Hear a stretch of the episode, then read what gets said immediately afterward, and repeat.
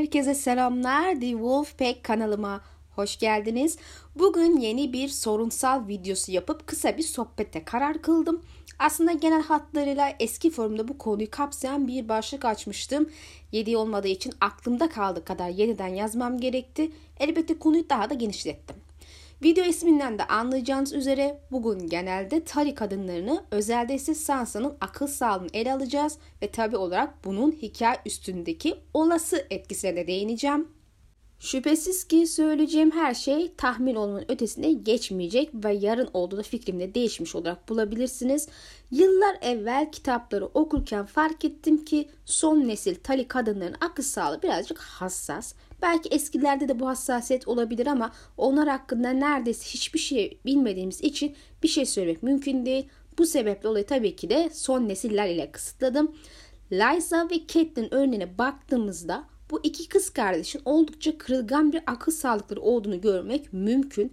Catelyn kardeşler arasındaki en güçlü kişiliğe sahip olan Tully olsa da Jon Snow'un deyimiyle kendisi bir demir. Demirler bükülmeden önce kırılıyor bu seride. Eski videolardan bilhassa Stannis videolarından biliyorsunuz ki bu karakterlerin psikolojik kişilik yapısına dikkat çeken tekrar eden cümlelerden biri. Özellikle Stannis için tekrar ediyor tabii ki. Ayrıca bir foreshadowing yani psikolojik olarak çökeceklerini anlatıyor. Karasu Savaşı sonrasında gördük ki Stannis haftalar süren bir bunalıma girdi ki bu onun kırılmaya yatkın olduğuna işaretti.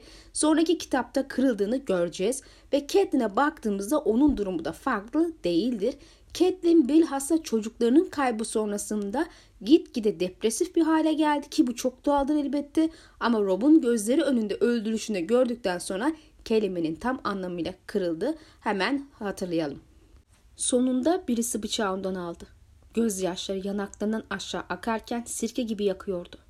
On vahşi kuzgun keskin pençeriyle yüzünü tırmıklıyor ve et şeritlerini yırtarak kandan kırmızıya akan derin izler bırakıyordu. Tadı dudaklarındaydı. Çok acıtıyor diye düşündü. Çocuklarımız net. Tüm tatlı bebeklerimiz. Rickon, Bran, Arya, Sansa, Rob. Rob, lütfen net, lütfen durdur şunu. Acıyı durdur. Beyaz ve kırmızı gözyaşları Ned'in aşık olduğu yüzü yırtana ve paramparça olana kadar birlikte aktı. Catelyn Stark ellerini kaldırdı ve uzun parmaklarından, bileklerinden, elbisesinin kollarının altından akan kanı izledi. Kollarında ve giysinin altına yavaş yavaş kırmızı solucanlar geziniyordu. Gıdıklıyor. Bu onu çığlık atana kadar güldürdü. Deli dedi birisi. Aklını yitirmiş. Ve bir başkası bir son ver şuna dedi. Tıpkı Jingle Bell'e yaptığı gibi bir el kafa terisini tuttu ve hayır yapma diye düşündü. Saçımı kesme. Net saçımı sever. Sonra çelik boğazına dayandı. Isırı kırmızı ve soğuktu. Gördüğünüz gibi Freyler aslında onu öldürmeyecekti ama baktılar ki kadın delirdi. Onların bakış açısından merhamet göstergesi olarak onu öldürerek deliliğe acısına son vermek istediler. Ama elbette kindar ve intikamcı bir ruh olarak geri döndü ki bu konumuz dışında. Aslında Ket'in kırılgan olduğunu ilk kitapta gördük arkadaşlar. Bran'ın komu döneminde nasıl depresifleştiğini, ne uyuduğunu ne de doğru düzgün yemek yediğini görmedik. Rob konuşmaya geldiğinde ve ulu kurtlar uluyarak şarkılarını söylediklerini Catelyn buna dayanamayıp oldukça dikkat çekici bir tepki vermişti. Hemen alıntıyı kısaca hatırlayalım. Catelyn titriyordu. Hıçkırarak elini onun elinden kurtardı ve o korkunç ulumalara karşı kulaklarını kapattı. Durdurun onları diye ağladı. Dayanamıyorum. Durdurun onları. Durdurun. Gerekirse hepsini öldürün. Yeter ki durdurun onları. Yere düştüğünü hatırlamıyordu ama oradaydı ve Rob onu güçlü kolların arasına alarak kaldırıyordu. Korkma anne. Onu asla incitmezler. Hasta odasının köşesindeki dar yatağına gitmesine yardım etti. Şüphesiz kayıp insanın içinde yaralar açar ve ruh sağlığını olumsuz etkiler. Bilhassa bir annenin evladını kaybetme acısı ise bu çok başka bir boyuttur ki Ket'in durumunda hepsini ya çoğunu kaybetmesi daha kötü bir durum. Lakin dediğim gibi daha ilk kitapta zaten Ket'in kırılgan olduğunu ve savaş başladıktan sonra Ned'in kaybıyla başlayan süreçte Ket'in gitgide daha depresif bir hale girdiğini, psikolojisinin parçalanmaya doğru ilerlediğini gözlemledik. Lysa örneğinde de Martin çocukların kaybını kullanmış gene. Genelde anneler için bunu kullanıyor. Birçok düşük veya doğan çocukların fazla yaşamaması gibi durumlar Lysa'nın da psikolojik olarak devrenin yakmasına sebep olmuş. Ablası onun dönüştüğü şeyi gördüğünde şaşırmış çünkü Lysa en son hatırladığı kadından daha farklı bir hale gelmiştir. Paranoyak ve sinir krizleri geçirmeye yatkın, oğluna saplantı derecesinde düşkün, aşırı korumacı tavırlarıyla kendini de oğlunu da psikolojik yemiş, bitirmiş. Bu durum gerçekte ne zaman başladı net bilemiyoruz tabi ama muhtemelen Liza'nın serçe parmaktan kopartılıp Ayça ile bebeğinin düşürmesi ile olabilir. Ardından babası yaşında biriyle evlendirip arka arkaya başarısız hamilelikler ve çocuk kayıpları ile her geçen gün daha kötüye giden bir ruh hali ortaya çıkarak kadın tehlikeli bir boyuta ulaşmış. Kocasını zehirleyerek öldürdü ki daha önce söylemiştim. Şüphesiz ki sadece e, Littlefinger istediği için değil ayrıca oğlunu ondan alıp başkasının himayesine vereceği için kinlenip öldürdü. Sonrasında serçe parmak e, serçe parmağı kendisinden alacağı sandığı için e, yeğeni Sansa'yı da öldürmeye yeltendi. Hatta bir an kafa gidip geldi onu kısa bir annesi Catelyn ile e, karıştırdı. Neticede son anlarında açıkça gördü ki Lysa da psikolojik olarak yıkılmış biriydi. Bu da bizi Sansa'ya getiriyor. Sansa şüphesiz ki Ned Stark'ın kızı olarak bir Stark ama ayrıca annesi aracılığıyla yarı Tali ki hem görünüş hem de kişilik olarak o daha çok bir Tali Güneyli ileydi imajı çiziyor. Seride onunla ilgili en çok dikkat çeken şey Sandor'u gördüğü son gecede onu öpmediği halde iki kere öptüğünü hatırlaması hatta nasıl hissettirdiğini bile hatırlıyor olması. Yani sadece yanlış bir anı değil yanlış bir duygu geliştirmiş. Sansan videomda bunun bir aşk işareti olarak kullanılan bir argüman olduğunu ifade etmiştim. Zira düğün yatağını gördüğü rüyasında Tyrion tazıya da dönüşmüştü. Ama evet bunun o farklı şekillerde açıklamak mümkün. 2001 yılında Sansa'nın yanlış hatırlaması ile ilgili bir soru üstüne Martin'in cevabı şu oldu.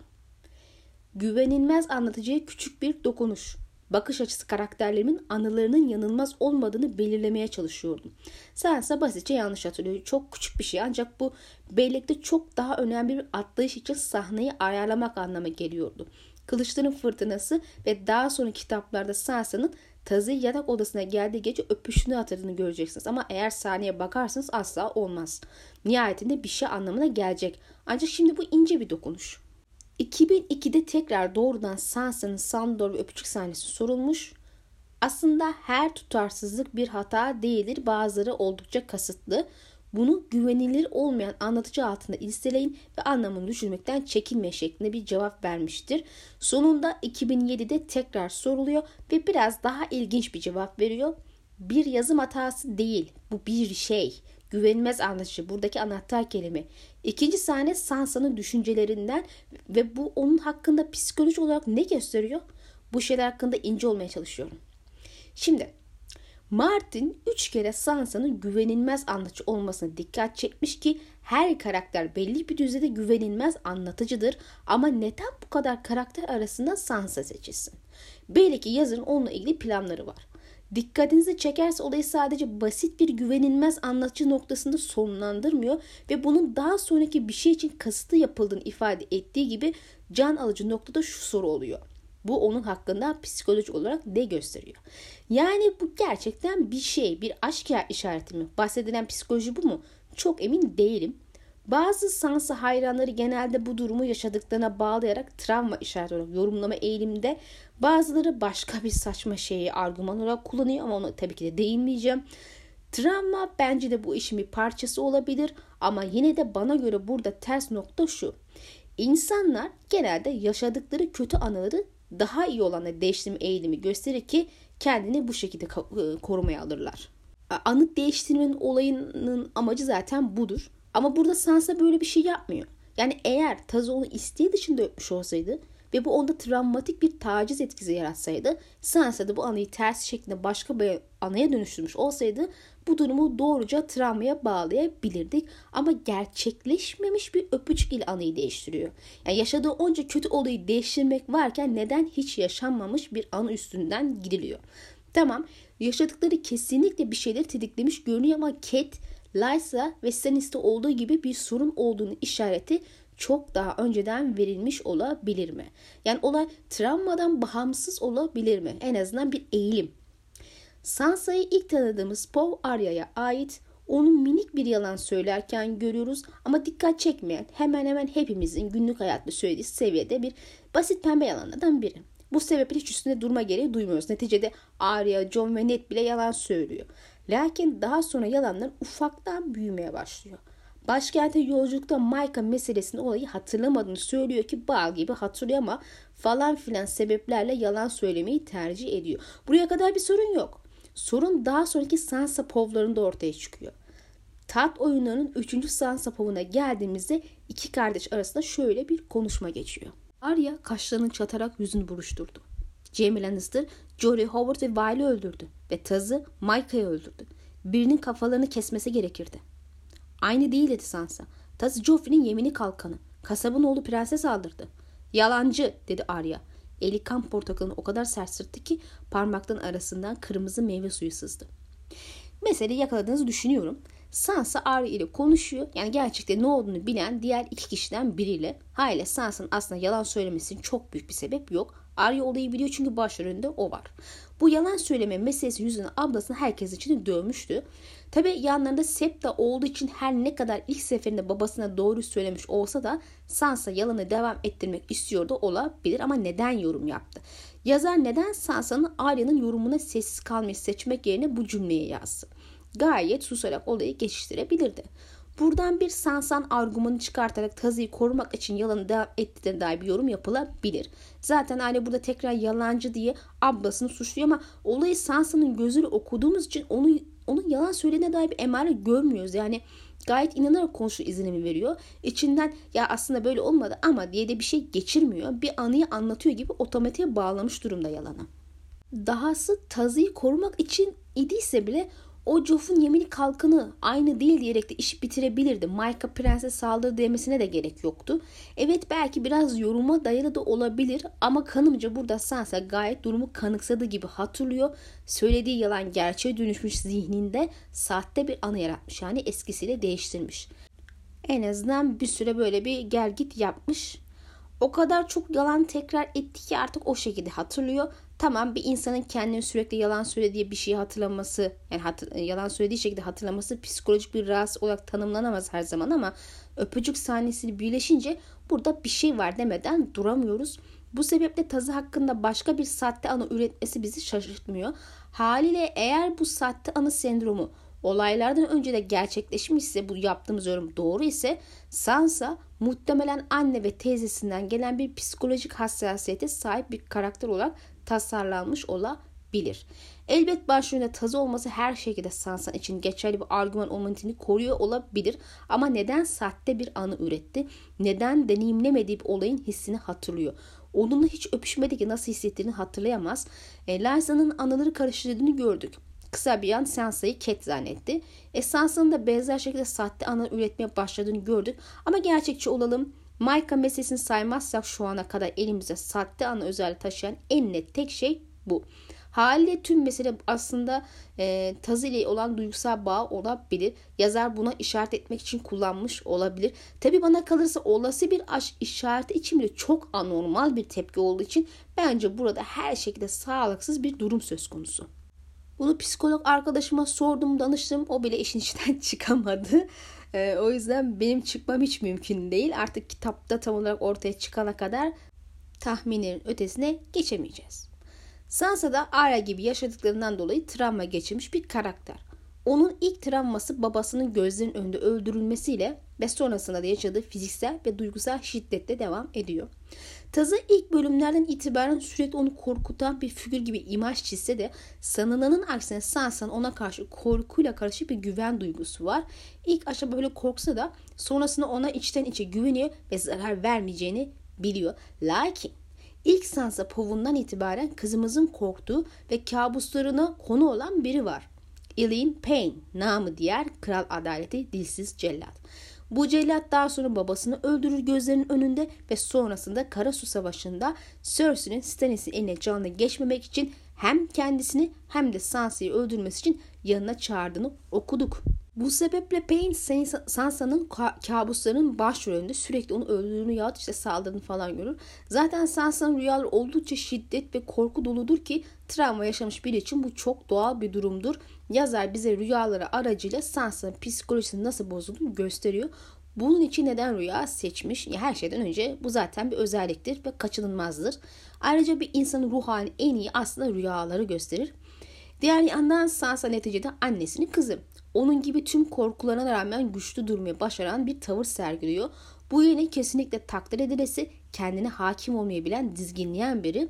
Lakin bu olumsuz bir şeyde sebep oluyor. Duyguları ile yüzleşemediği, onları özgürce yaşayamadığı için sürekli içine atıp bastırıyor. Yapabileceği bir şey de yok aslında. Buna zorunda yoksa dağılıp gitmesi içten değil.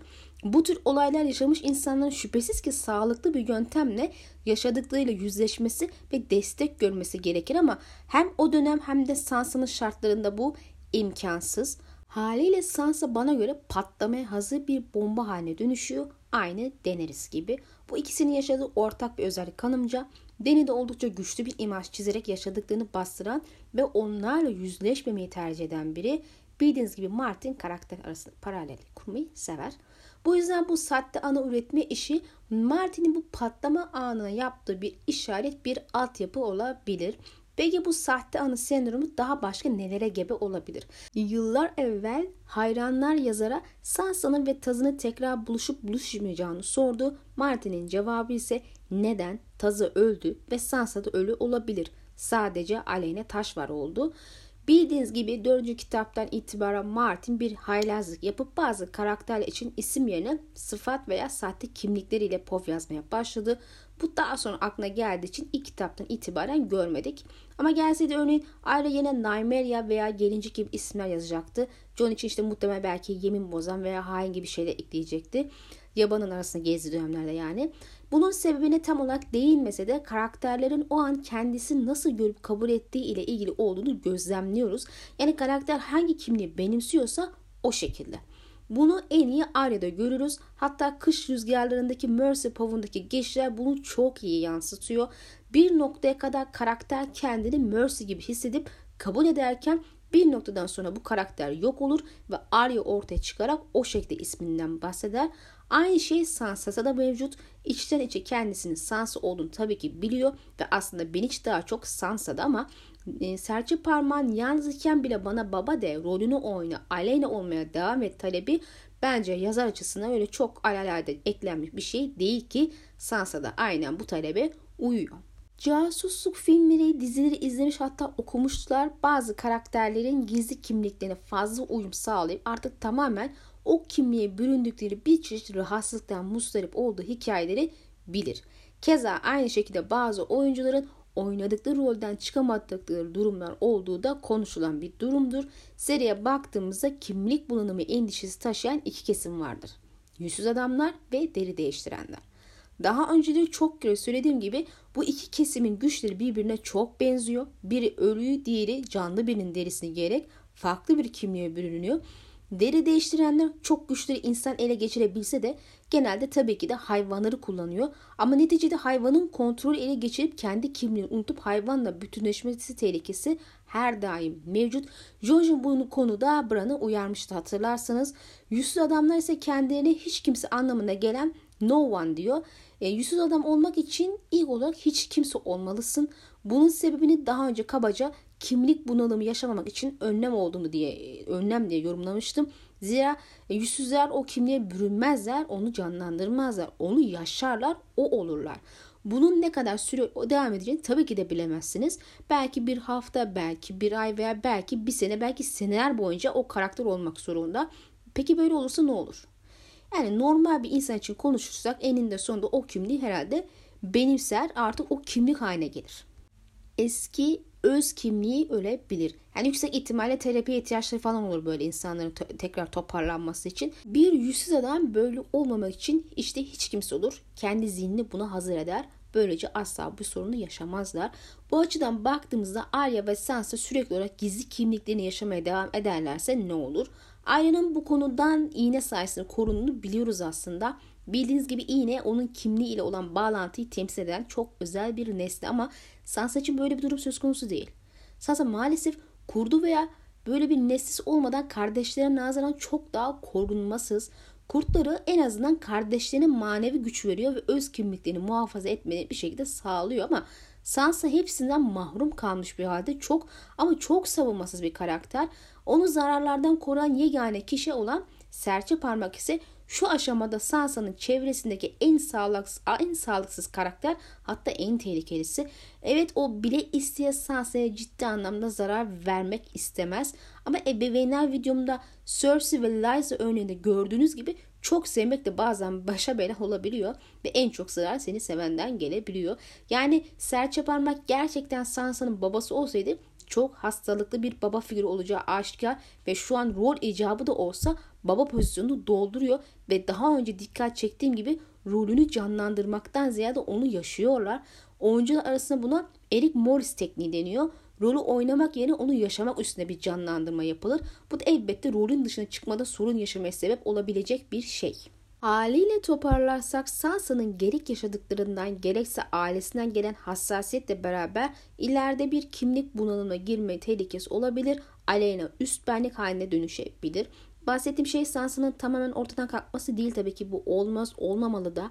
Arya'nın hani yüzsüz adam olamayacağı aksi halde Arya'da bir karakterin ortadan kalkacağını ve tabi olarak bunun yazarın seçici bir hikaye olmayacağı ile ilgili yaptım. Önceki el hatırlarsınız. Aynısı Sansa için de geçerli. Benim kastettiğim hani kişilik bölünmesi şeklinde değil tabi ama Theon'un at benliğinde kimliğini taşımaya devam etmesi ama üst benliğinde leş olması gibi bir şey. Peki Sansa diplerde bir yerde varlığını sürdürerek yazarın söylediği gibi artık Aleyna sorunu görsek ne olur? Bu tam olarak neye yarar? Hikayede bunun bir yeri olur mu? Elbette bunun daha sağlıklı analizi yapmak için Sansa'nın tüm hikayesini baştan sona tekrar okumalı ve yorumlamamız gerekir ki bu da yapılacak listemde. Zaten eskiden yapmıştım ama tekrar bir okuyup gözümden kaçan kısımları eklemem gerekir. Ondan sonra videolar sizlere sunmak istiyorum. İnşallah soruya dönersek mevcut şartlar altında yapabileceğim yorum onun serçe parmağın güdümüne daha fazla girmesi şeklinde oluyor. Şu aşamada Aleyna okuduğumuz benlik olmaya devam etse de Sansa baskın bir bilince sahip olarak satır aralarında açık ve net şekilde gördüğümüz kişiliktir.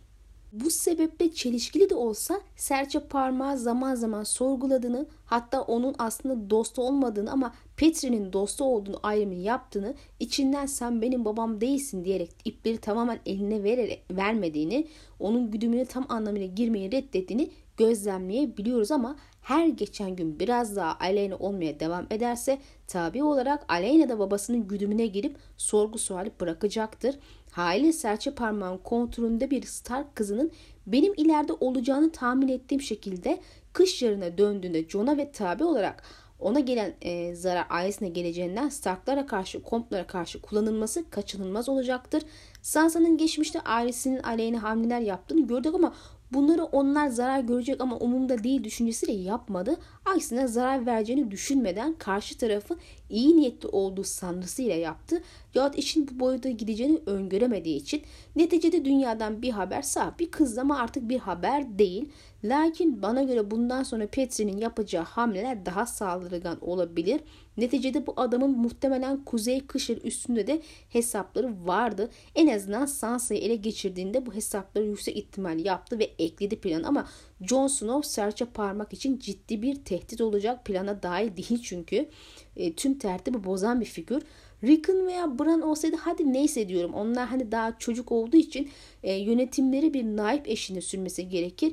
E bu sebeple hani yasal olarak yetişkin olmasa bile hani Sansa'yı bir şekilde kullanarak çocukların üstüne e, çocukların üstüne salıp kuzey üstünde etki sahibi olabileceğini düşünebilirdi. Ha öyle olup olmaması önemli değil ama o böyle bir hesap yapabilirdi. Ama hani John nezdinde bu mümkün değil. O varken ne Sansa ne Arya ne de başka bir asla hani naip olmazdı. Neticede yetişkin bir Stark erkeği olarak öne çıkıyor. Yasa olarak artık reşit. Yani kardeşlerine naiplik yapacak biri lazımsa bu Jon Snow olurdu tartışması. Ama elbette Jon meşhur bir Stark ve varis ilan edilmiş biri olarak daha tehlikeli bir konuma çıkacak. Bu da serçe parmak için daha sıkıntılı bir durum. Bir piçin tahta geçmesini hoşlanmayacak bazı kuzey lotları olacağını tahmin etmek güç değil. Bilhassa yabanın meselesinden rahatsızlık duyacak kişilerle beraber. Serçe parmak burayı kaşıyarak bir iç savaş çıkartmak isteyecektir kuzeyde. daha evvel güneyde yaptığı gibi. Sansa da kaleyi işten fethetmek için harika bir piyon kanımca. Neticede kuzeyde tanıdığı tek kişi Sansa ve Sansa uygun bir konumda. Onu öğrettiği tüm entrikaları uygulaması için Sansa'nın aslan aleyhine benliğine bürünmesi serçe parmak için daha kullanışlı olacaktır. Unutmayın ki Arya ve Sansa arasında çözülmemiş meseleler olduğunu Winterfell bölümleri videomda da ikisinin olumsuz ilişkisinin bir çeşit çeov silahı olduğunu ve bir araya geldiklerinde patlayacağını söylemiştim. Buna bir de John ve Catelyn'i ekleyin. Sorunsuz, dertsiz bir ortamda niye iki kız kardeş arasında gerilim artıp ipler kopsun ki? Arya'nın derlenmesinin herhalde en büyük sebebi John'a yapılacak bir hamle olur. Ee, eski videolarda Arya'nın hani yüzsüz adam eğitiminde edindiği becerilerin büyük savaşta yahut başka bir savaşta kullanabileceği şeyler olmadığını değinmiştim. Aksine tat oyununda faaliyet gösterebileceği bir şey bunlar. Sansa'nın da yani serçe parmağın yanında aldığı entrika eğitim ile tat oyunlarında faaliyet göstermesi zaten yıllarda beklenen bir şey. E kızın süs bitkisi bir köşede durması da bekleyecek değiliz zaten. İki kız kardeşin paralel ve zıt paralellikler içeren özellikle olduğunu zaman zaman değinmiştim satır aralarında eski videolarda. Hani ikisi de güneş ay kadar farklıdır ama buna rağmen misal biri nefretiyle insanların ölümüne sebep olurken diğeri sevgisiyle sebep oluyor gibi görünmektedir. Hani burada Arya'nın intikam hissiyle mimlediği kişilerin ölmesi ve Sansa'nın bir dönem sevdiği yahut hoşlandığı kişilerin ölmesi ya da ölümle burun burun gelmesi durumundan bahsediyorum. Şimdi ikisi de taht oyunlarında kullanılacakları becerilerle donatılıyor ve işin garip yanına bakın ki onu eğitenler Bravos arkadaşlar. Biliyorsunuz ki Serçe Parmağın babası aslen Bravos'u yani kendisi de kısmen Bravos'u.